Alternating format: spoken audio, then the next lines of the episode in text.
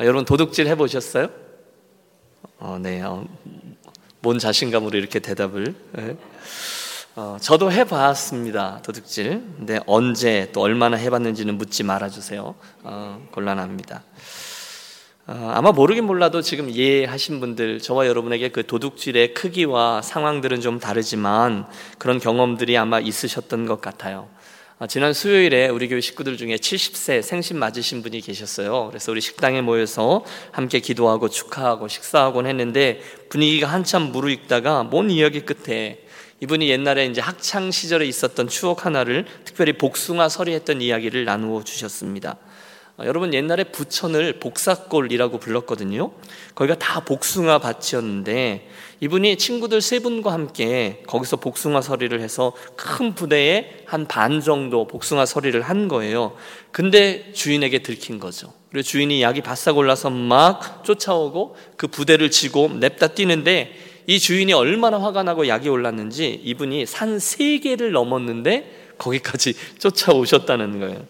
결국 이분이 붙잡히지는 않았는데 부천 쪽에서 어딘지 모르게 산 세 개를 넘었더니 인천 저쪽 끝에 어딘가가 되더라. 뭐 이런 연서 한참 이야기를 이어가셨어요. 어, 그때 그 대화 중에 제 마음속에 이런 음성이 들려왔습니다. 이번 주 금요일 설교가 도둑질하지 말라인데 이런 생각을 하게 되었습니다. 여러분도 아마 기억나는 것들이 있으실 겁니다. 도둑질의 역사는 사실 우리 사람들의 역사만큼 오래된 것입니다. 그렇죠? 범죄의 시작과 함께 도둑질이 시작되었다고 보면 됩니다. 첫 번째 사람의 죄였던 아담과 하와 그들의 범죄도 실은 하나님께서 구별해 놓으신 선악과를 도둑질하는 범죄였습니다. 또 내가 이 선악과를 따먹으면 아, 하나님과 같이 되리라 라는 마귀의 말에 속아 넘어가서 그분의 위치를 도둑질하는 시도였다. 이렇게도 볼 수 있어요. 그날 이후에 성경에는 여러 가지 도둑질 이야기가 나옵니다. 리브가가 그 아비의 신상을 도둑질했던 이야기, 요셉 이야기에 나오는 베냐민의 은잔 이야기도 사실은 도둑질이라는 모함 이야기죠. 어, 출애굽 시대에도 도둑질하지 말라라는 수많은 계명들이 나오고요.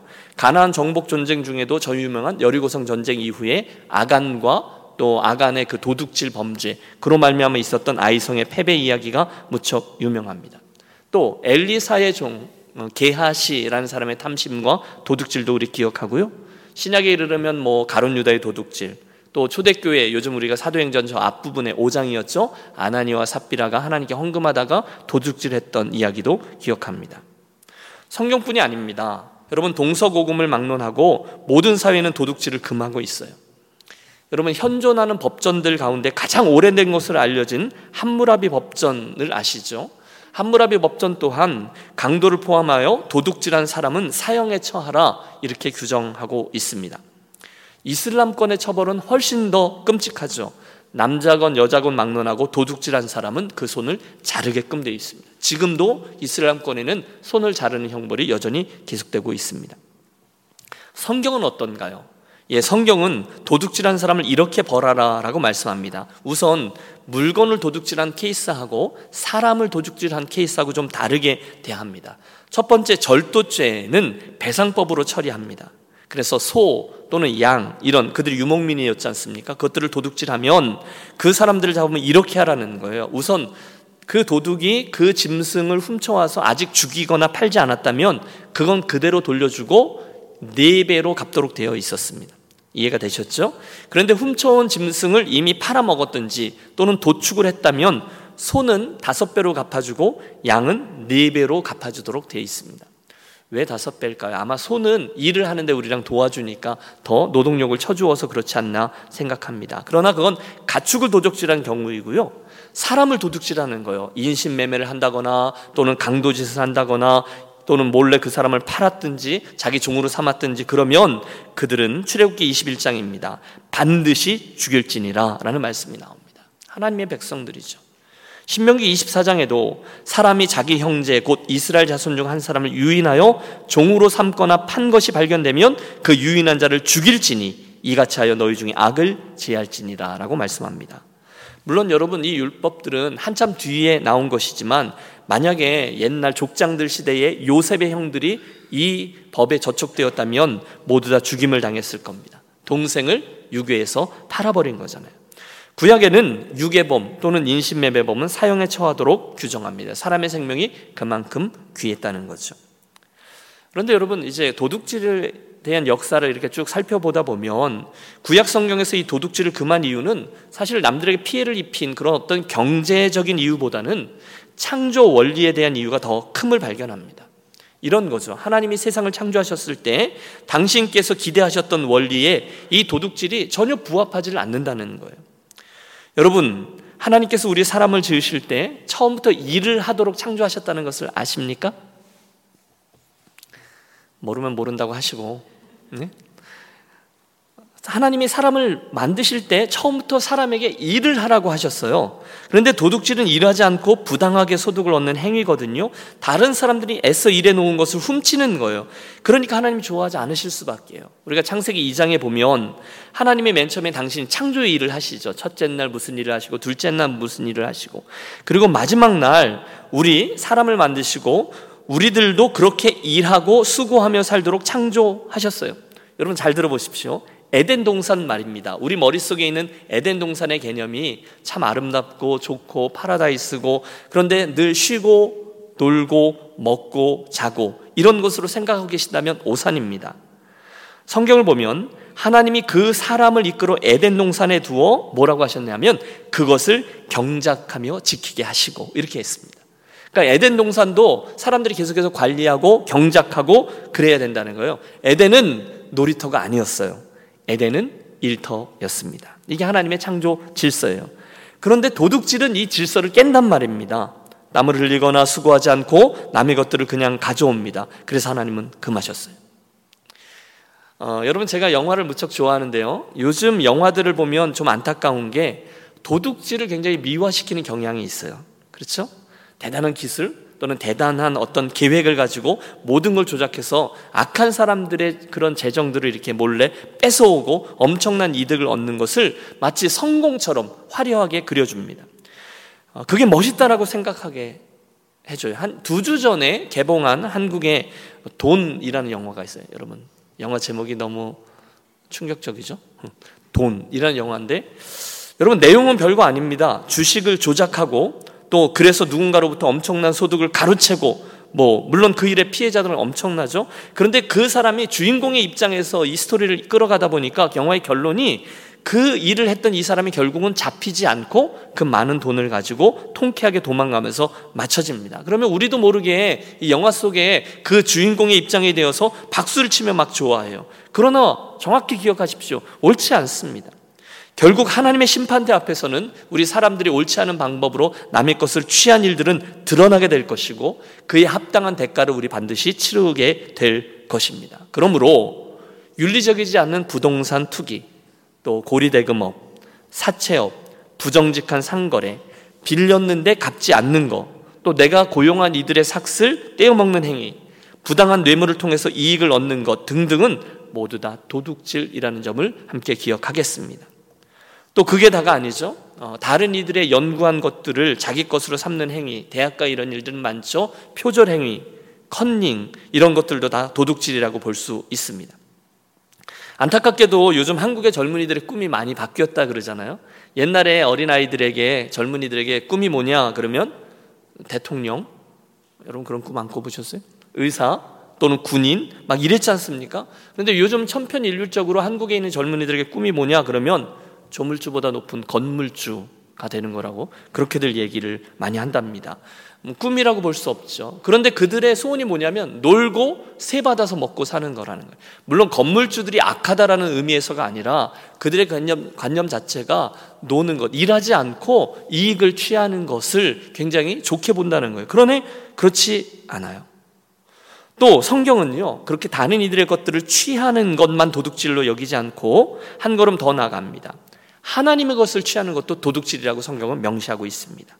거기에는 하나님의 시간, 물질, 영광, 이 모든 게 다 포함돼요. 우선은 시간입니다. 여러분 이런 생각 해보셨어요? 주의를 성수하기 위해서 최선을 다하는 저와 여러분이 되시기를 권합니다. 그런데 주의를 우리가 아주 중히 여기지 않고 지키지 않고 주님을 기억하지 않으면 주의 날을 도적질하는 사람이 된다는 거예요. 물질도 마찬가지입니다. 우리는 물론 모든 물질이 하나님의 것입니다라고 고백하죠. 그게 뭐가 어렵겠어요? 하나님, 이 세상 모든 만물은 제가 소유한 모든 것은 아버지의 것입니다. 우리 쿨하게 인정합니다. 그런데 실제로 저와 여러분의 실소유들 중에 하나님의 것이라고 생각하는 생각은 어떠십니까?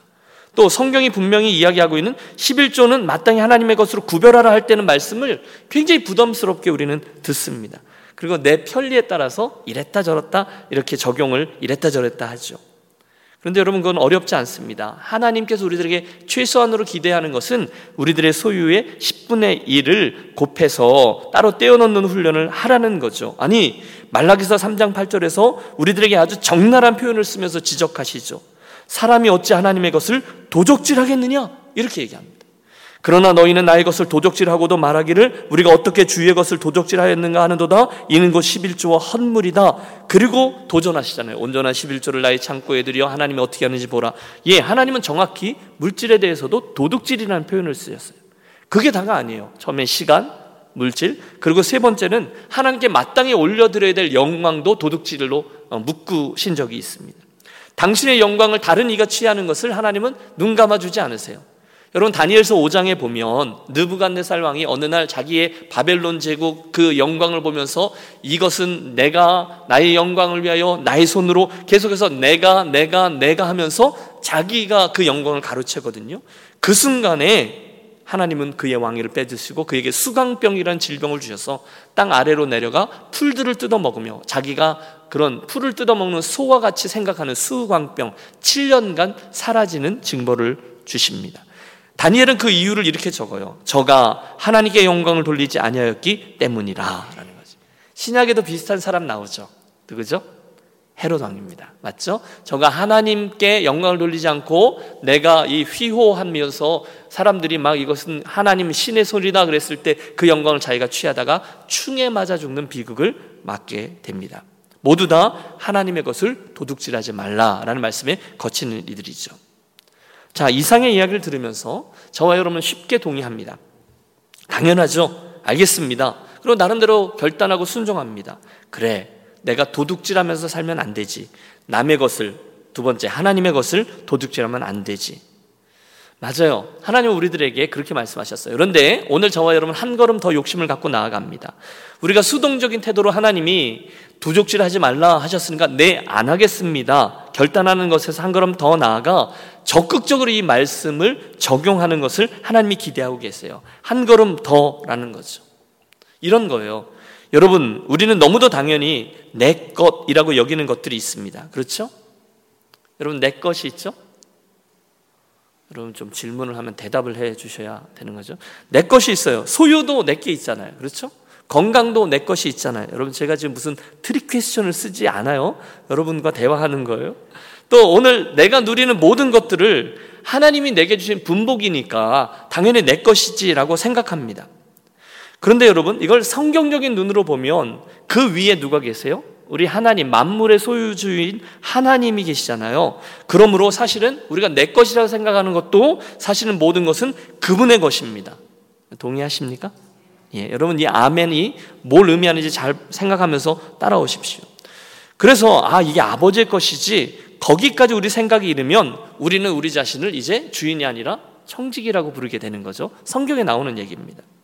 아 그때 여러분 잘 생각해 보십시오. 청지기는요 결국 자기의 것이라 생각해서 그것들을 마음대로 하는 것이 아니라 이 모든 것들이 주인의 것이고 주인께서 잠깐 맡기신 것임을 기억하고 이것들을 잘 관리하고 사용하고 이것들이 잘 돌아가게 하는 존재입니다. 그런데 만약에 저가 이걸 자기 거라고 착각하는 순간 자기 마음대로 사용하고 자기 욕심대로 관리하고 그러면 반드시 주인 앞에서 그 했던 모든 일들에 대한 평가를 받게 된다. 대가를 치르게 된다. 우리 달란트 비유를 통해서 분명히 알고 있습니다. 자, 드리는 말씀은 이겁니다. 청지기인 저와 여러분은 심지어 오늘 나의 것, 누가 생각해도 나의 것이라고 생각되는 것들마저도 우리 하나님께서 맡기신 것이라고 믿고 제대로 관리하고 또 제대로 사용해야 한다라는 것입니다. 아멘입니까? 아멘입니다. 특별히 하나님께서 우리들에게 맡겨주신 것들이요. 궁극적으로 나의 것이 아니라 하나님의 영광을 위한 것이고 또 다른 부족한 이들을 위한 것이라고 생각해야 한다는 거예요. 여러분, 제가 지금 제 주장을 펼치는 게 아니라 성경에 나오는 원리를 말씀드리는 거예요. 예수님께서 저 유명한 부자와 나사로 비유를 하셨습니다. 여러분 그 비유를 잘 보시면 나중에 나사로가 거지 나사로가 이제 천국에 가죠. 그리고 부자는 지옥불에 떨어집니다. 그런데 그 스토리 가운데 이 부자가 그 사는 동안에 그 지옥에 떨어질 만큼 우리가 생각하는 어떤 도덕적인 악한 일을 하나도 범하지 않고 있음을 봅니다. 이게 우리들로 하여금 굉장히 당황스럽게 해요. 부자가 어떤 나쁜 짓을 하지 않았어요. 도덕법을 어기지 않았어요. 그런데 그가 지옥에 떨어져요. 그 죄가 나중에 밝혀지죠. 그것은 그 앞에 있었던 나서로를 비롯한 가난한 자들, 돌봄이 필요한 이들 그들에게 무관심한 죄, 무관심한 그 죄를 짓고 그들을 돕지 않았다는 것이었어요. 여러분 이건 굉장히 중요한 관점이에요. 누가복음을 자세히 읽어 보십시오. 성경에 나오는 하나님의 관심입니다. 그러므로 오늘 여러분께서 생각하시기에 글쎄요. 어, 나를 부자라고 생각하는 분은 별로 없을 거예요. 그렇죠? 그런데 내가 생각할 때 내가 다른 분들에 비해서 이런 부분 저런 부분이 좀 더 여유롭고 좀 더 많은 것을 가져서 풍요롭다라고 생각하신다면 그때 나는 뭐 도덕적인 죄를 범하지 않아. 나는 도둑질 하지 않아. 강도짓 하지 않아. 그 정도에서 만족하고 남들에게는 피해를 끼치지 않아 라는 것을 만족해 하면서 나만을 위해서 살아가고 계신 분이 계시다면 여러분 저는 욕심을 냅니다. 하나님께서 저와 여러분을 향해서 가지고 계신 욕심은 충족되지 않고 있습니다. 따라해 주세요. 축복은 사명의 렌즈로 바라보아야 한다. 여러분 무슨 얘기죠? 도둑질 하지 말라라는 계명은 단순히 거기서 수동적으로 남의 것을 가져오지 않는 것에서 머물지 않다는 거예요. 그 계명은 한 걸음 더 나아가서 확장되어 적용되어야 된다는 거예요. 누군가 다른 이들을 위해서 나누는 분량이 있잖아요. 여러분 제 삶에 제가 다른 이들을 누구를 케어해서 나누거나 섬기거나 돕거나 하는 그 분량은 결국 그 사람의 영성을 보여줍니다. 딱 그만큼이에요. 한 세대에 있는 우리 어, 차준희 교수님 제 선배 되시는데요. 정확히 이런 표현을 쓰고 있어요. 한 사람이 타인의 삶을 위해서 나누는 분량은 그 사람의 영성에 비례합니다. 여러분 동의하십니까? 우리 교회 식구들 가운데 음, 다들 어, 우리들 삶에 이민자들의 삶에 이렇게 다 규격이 있지 않습니까? 아주 풍성한 분은 그렇게 많지 않을 거예요. 그런데 그 가운데 어떤 삶의 원칙을 세워서 누군가를 위해서 떼어놓는 부분이 있는 분들은 그 부분만큼의 영성이 비례하고 있는 분이다. 이렇게 봐도 틀림이 없다는 거예요. 나눈다는 거예요. 여러분 저는 오늘의 이 말씀이 저와 여러분에게 부담도 되지만 저와 여러분에게 선한 욕심과 도전이 되어지시기를 진심으로 바랍니다. 우리들의 영성은 어디까지인지 아십니까? 우리들의 나눔까지입니다. 유니온의 영성이 어디까지인지 아십니까? 유니온의 나눔만큼입니다. 물론 여러분, 우리는 재물이 늘어나는 것의 기쁨을 압니다. 여러분 혹시 마음속으로 아 목사님 내 사정을 하나도 모르면서 저렇게 뭐 재물이 든다 이렇게 생각하는 분이 없으시기 바래요. 혹시 그런 분들은 선한 욕심 갖고 구하세요. 그런데 포인트는 재물이 늘어날 때 기쁨이 있잖아요. 만족은 없지만 즐거움은 있단 말이에요.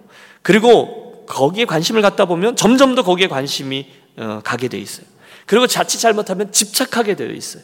그런데 분명한 것은 그 순간부터 우리들의 영성은 퇴색하기 시작한다는 거예요. 여러분 이것은 여러분도 경험해 보셨으리라 믿습니다. 좀 더 쌓이고 좀 더 늘어나는 것은 좋죠. 그런데 그걸 즐거워하다 보면 그만큼 주님을 향한 나의 시선과 나의 영성은 퇴색하기 시작해요. 딱 거기까지예요. 그러므로 여러분 잘 나누는 것 또는 잘 흘려보내는 것까지가 도둑질하지 말라라는 계명의 적극적인 실천이다. 오늘 저는 그 말씀을 드리는 것입니다. 함께 기억하겠습니다. 우리에게 주시는 모든 재물은 하나님의 선물 맞습니다. 그런데 하나님은 나 혼자 그것들을 소유하고 쌓아두고 숫자의 늘어남만 바라보며 즐거워하라고 재물을 주신 것이 아니라 나누며 흘려보내라고 주신 거예요. 저는 압니다. 그때 그 일에 잘 순종하는 분들, 우리 교회에도 그런 분들이 계세요.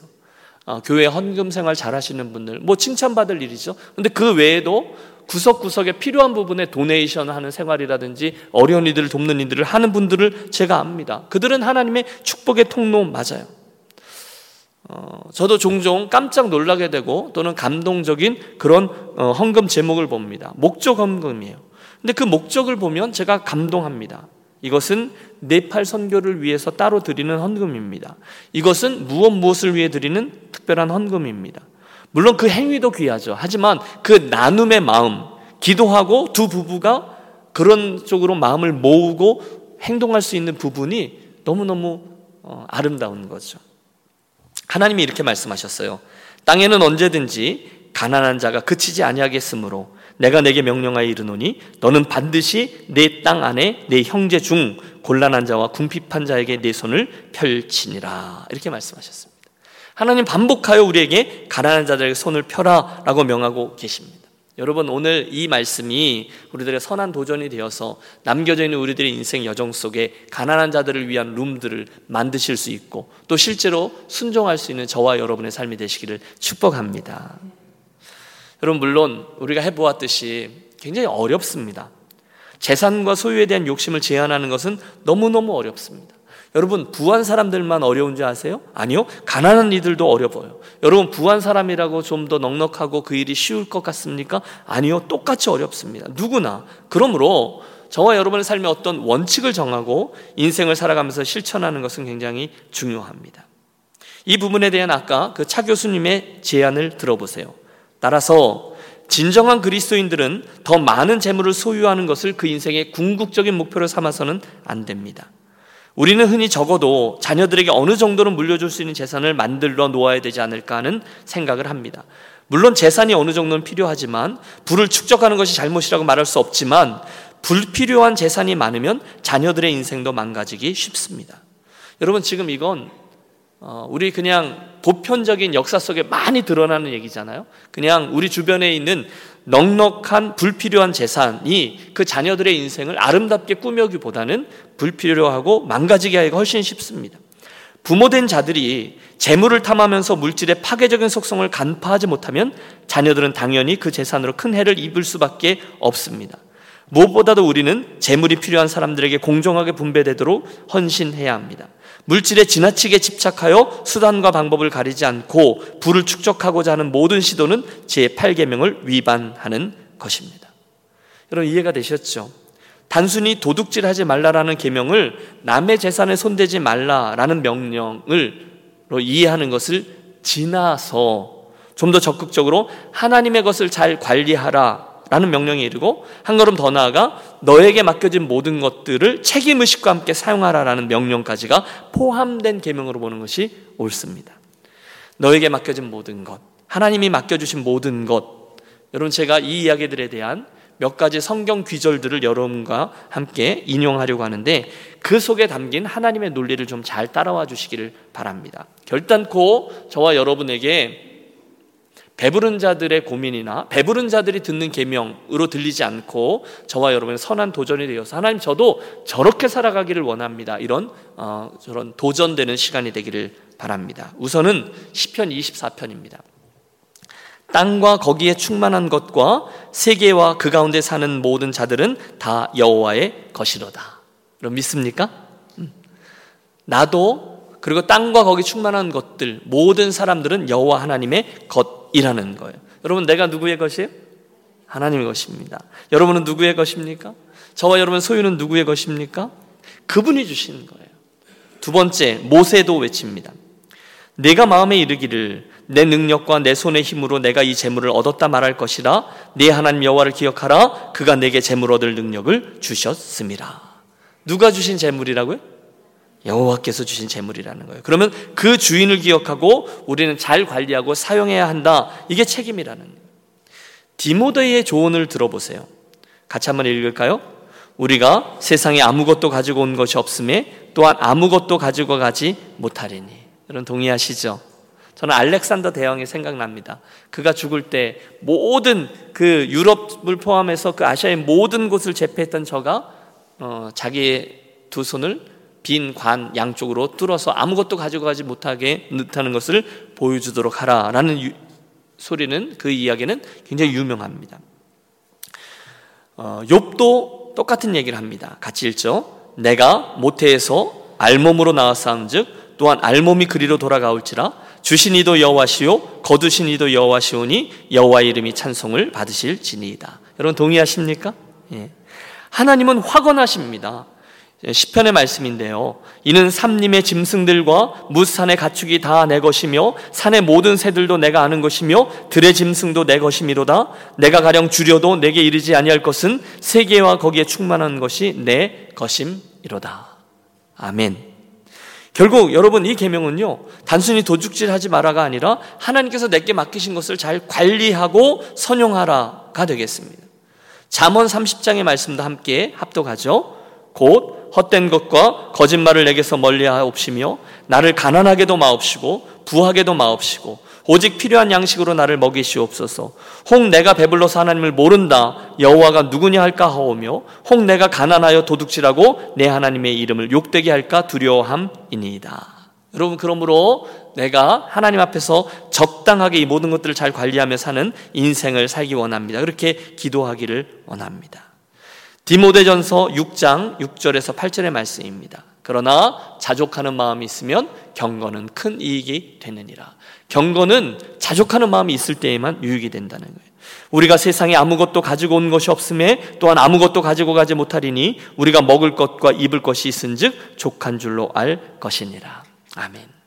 여러분 요즘 세상에 이런 이야기하면 아마 사람들은 어, 제정신이 아닐 걸 이렇게 반응할 겁니다. 그러나 산전수전 다 겪고 이 모든 여정들을 통과한 사도 바울의 제안을 여러분 지혜로움으로 잘 받으십시오. 마지막으로 에베소서 4장 28절입니다.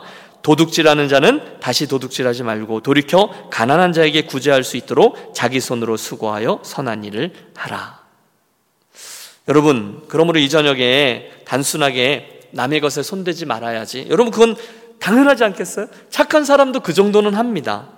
그런데 한 걸음 더 나아가 하나님께서 우리에게 맡겨준 모든 것들을 선용하는 인생이 되기로 작정하고 이렇게 기도하기를 바랍니다. 그를 위해 마귀를 조심하시고 유혹을 조심하시고 탐심을 조심하시고 또 하나님이 가장 싫어하는 불신앙이 믿음 없음이잖아요.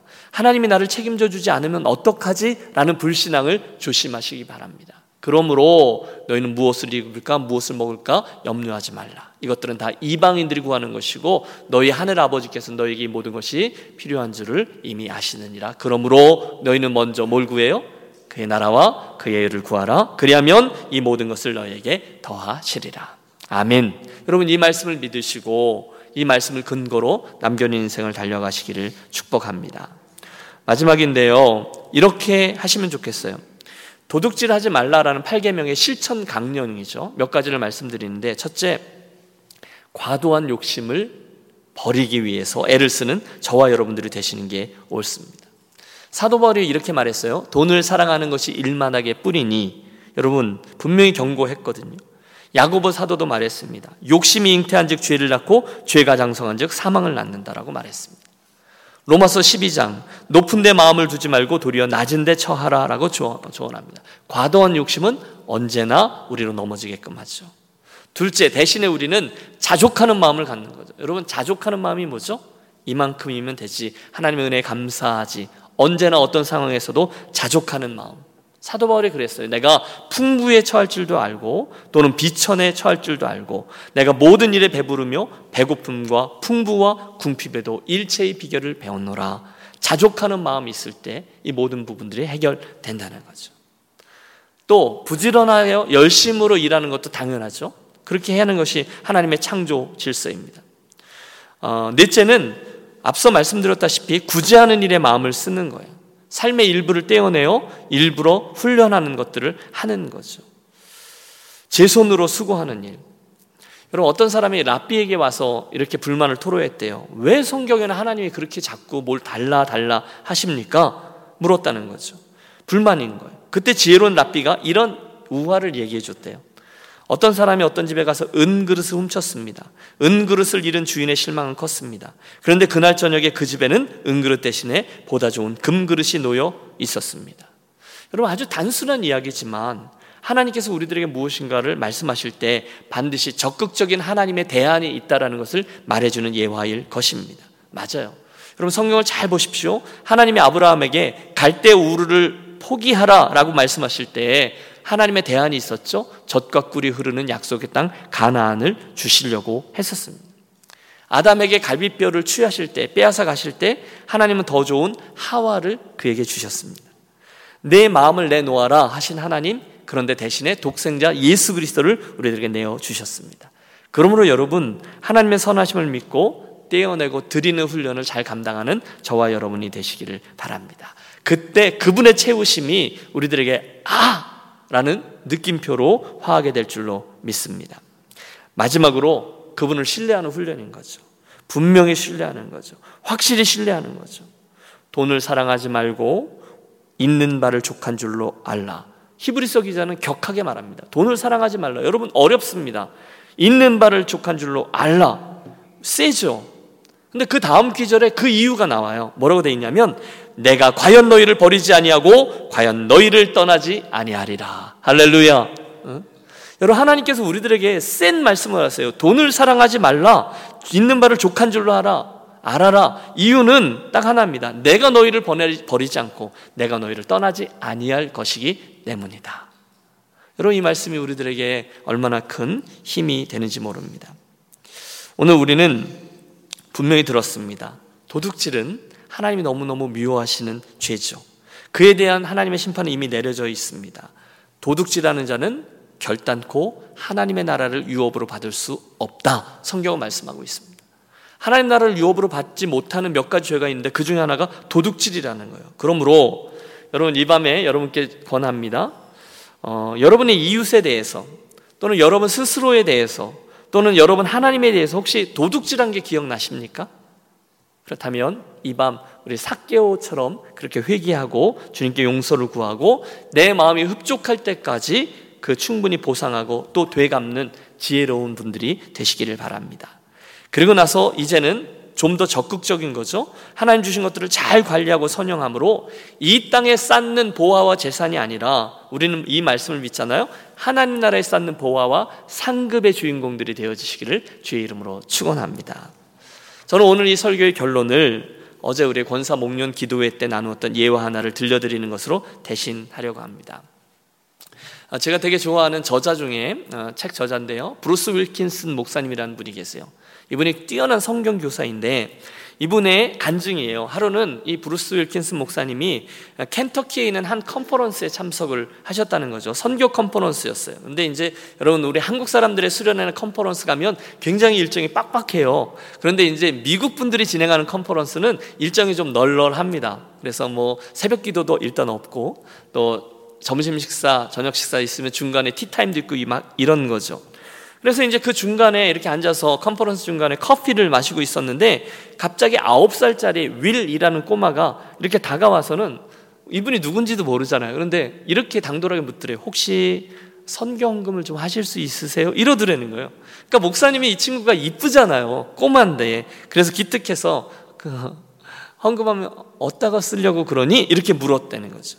그러자 이 친구가 신이 난 거예요. 그러면서 손에 있는 작은 라디오를 들어보면서 설명을 합니다. 이 라디오는요, 태양열을 사용해서 들리는 라디오인데요. 정글에 있는 사람들을 위해서 만든 거래요. 만약에 우리가 이번에 선금을 하면 사람들이 이 라디오를 사서 그쪽에 어, 보내고 이 라디오를 통해서 예수님에 대해서 듣게 된답니다.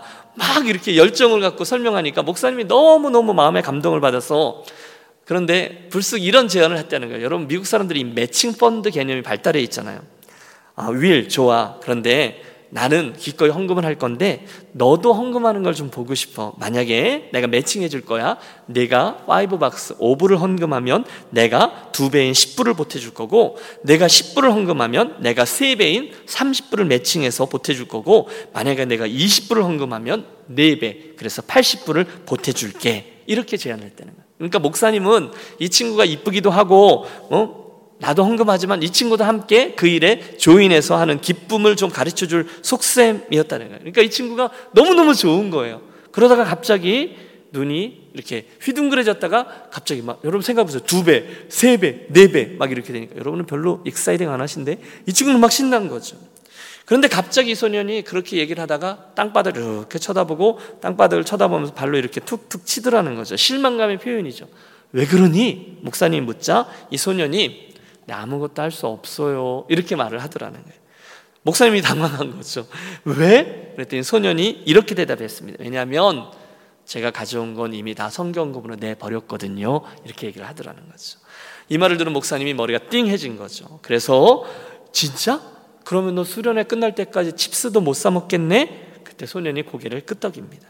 잠시 후 목사님 뭔 생각을 하더니 입을 엽니다. 윌, 사실은 내가 너한테 말하지 않은 게 하나 있었는데 그것은 만약에 내가 가진 걸 다 내놓으면 나도 내 가진 걸 다 내놓는다는 원칙을 이미 세웠단다. 그리고는 목사님이 이미 그 컨퍼런스에 헌금할 상당한 양의 헌금을 이미 준비해 왔기 때문에 곧바로 탁자 밑에 있던 가방을 열고는 100불짜리 캐시가 가득한 은행 봉투를 통째로 이 윌에게 건네 주었답니다. 그 순간 윌이라는 꼬마와 이 목사님의 눈이 큰 접시만큼 커졌다. 이렇게 이제 그 간증이 마무리가 되었습니다. 행복한 시간이었죠. 여러분 이 윌이라는 꼬마와 이 목사님 사이에 일어났던 이 사건이 오늘 저와 여러분과 우리 하나님과 일어나는 일에 대해서 무엇을 말해주고 있을까요?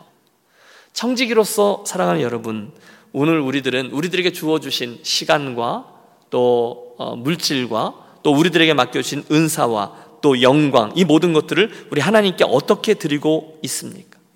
여러분 저와 여러분은 입을 열면 하나님 제 인생의 모든 것이 하나님의 것입니다라고 고백하죠. 그런데 늘 안타까움이 있잖아요. 내 욕심만큼 하나님께 드리지 못할 때가 많아요. 내 시간도, 내 재능도, 내 기회도, 내 물질도, 심지어 내 자녀들도 하나님께 내 욕심만큼 드리지 못해서 굉장히 인색한 내 모습에 안타까울 때가 참 많이 있습니다. 그런데 여러분, 우리 가장 기본적인 것을 한번 생각해 보시죠. 우리가 만약에 이 윌과 그 목사님, 브루스 윌킨스 목사님 사이에 있었던 이야기처럼 하나님께서 더 많은 것들을 갚아주실 것을 정말로 믿는다면 여러분 그 갚아준다는 것이 단순히 우리들의 남겨져 있는 앞으로의 인생 얼마 동안에만 채워주는 축복이 아니잖아요. 우리들에게 갚아주는 하나님의 축복은 그것이 아니라 하나님과 함께하는 우리들의 영원한 시간에도 영향을 미치는 그런 축복이잖아요. 할렐루야. 그렇다면 그 사실을 믿는다면 오늘 이 말씀이 우리들에게 선한 도전이 되어 주시기를 바랍니다. 단순히 도적질 하지 않는 인생 정도가 아니라 하나님께서 기뻐하시는 청지기로서의 인생, 더 나아가 하나님의 나라에 그리고 나의 영원한 영광과 상급이 될 큰 보화와 상급을 쌓아가는 인생이 되어지기로 작정하는 이 밤, 그리고 실천을 결정하는 이 밤, 저와 여러분이 되시기를 우리 예수 그리스도의 이름으로 축원합니다. 아멘. 우리 한번 묵상하며 기도하겠습니다. 어, 여러분 기도하기 전에 여러분을 어, 이 작업에 함께 초대하고 싶습니다.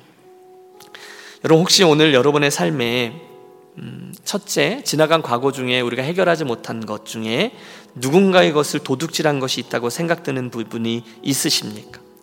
본의 아니게 혹은 알면서도 누군가의 것을 내가 분명히 분명하게 하지 않고 내가 취하였다가 돌려주지 아니하였다거나 혹은 몰래 가로찼다거나 눈을 감고 있었다거나 하는 부분이 있는지 한번 돌이켜 보십시오.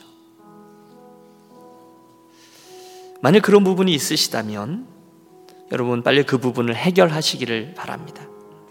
두 번째, 하나님께 그런 부분은 없는가 한번 생각해 보십시오. 저와 여러분이 우리의 주인 되신 그분에게서 취하고 도둑질한 시간은 없습니까? 그분의 소유 중에 내가 도둑질한 것은 없습니까? 그분의 영광 중에 내가 도둑질한 것은 없습니까? 그분이 맡겨주신 것들 중에 내가 도둑질한 것은요. 혹시 오늘 저와 여러분의 마음속에 불편한 부분들이 생각나거든. 여러분 더 좋은 것을 과감히 선택하시고 그로 말미암아 더 좋은 것으로 채우시는 하나님을 믿고 그분에게 반응하기로 이 밤 작정하겠습니다. 세 번째, 첫 번째는 우리 이웃에 향해서, 두 번째 우리 하나님을 향해서, 그리고 세 번째 더 나아가 어, 선한 욕심이죠. 적신으로 알몸으로 이 세상에 온 저와 여러분에게 하나님께서 주신 축복들을 한번 헤아려 보세요. 와. 여러분 혹시 오늘 말씀을 들으시면서 나에게 주신 이 모든 것들 내 손에 주어 주신 것들이 하나님의 축복이다라는 확신이 드시거든. 여러분 그것을 잘 관리하고 부족한 이들에게 나누고 채우는 것이 마땅하죠. 아니 하나님이 그걸 원하시죠. 그래서 혹시 이 밤에 하나님께서 그런 도전을 하시는 분들이 계시다면 뭐 내게 주신 이 모든 것들 중에 축복과 넉넉함이 어, 혹시 부족한 이들에게 흘러가야 할 텐데라는 생각이 드는 분들이 계시다면 여러분 하나님 앞에서 그런 계획을 한번 세워 보시면 어떨까요? 제안입니다. 하나님 제 인생에 앞으로 이렇게 한번 해보겠습니다. 용감하게 필요한 이들, 가난한 이들, 부족한 이들을 위해서 한번 떼어내 보십시오. 저는 이번 주간에 신방을 하다가 그런 고백을 하는 분을 만났어요. 그래서 너무너무 기뻤습니다. 도전도 되었습니다. 결코 쉽지 않은 일이에요. 그런데 하나님이 그런 마음을 주셨다고 부부가 그렇게 결정을 했다는 거예요. 저는 그 말씀을 하나님도 함께 들으셨다라고 믿습니다. 제 욕심은 오늘 단순히 여덟 번째 계명 도둑질 하지 말라를 예 남의 것을 취하지 않겠습니다로 듣고 많은 우리들이 아니라 한 걸음 더 발걸음을 내뻗어서 청지기로 아니 어려운 이들을 염두에 둔 섬김과 헌신으로 우리 하나님의 나라의 보화와 상급을 쌓는 분들이 되는 것입니다. 이 밤 기도 중에 그런 멋진 일을 꿈꾸면서 하나님과 그런 계획을 세워보시기 바랍니다. 그래서 여러분 이제 함께 기도하려고 나아가려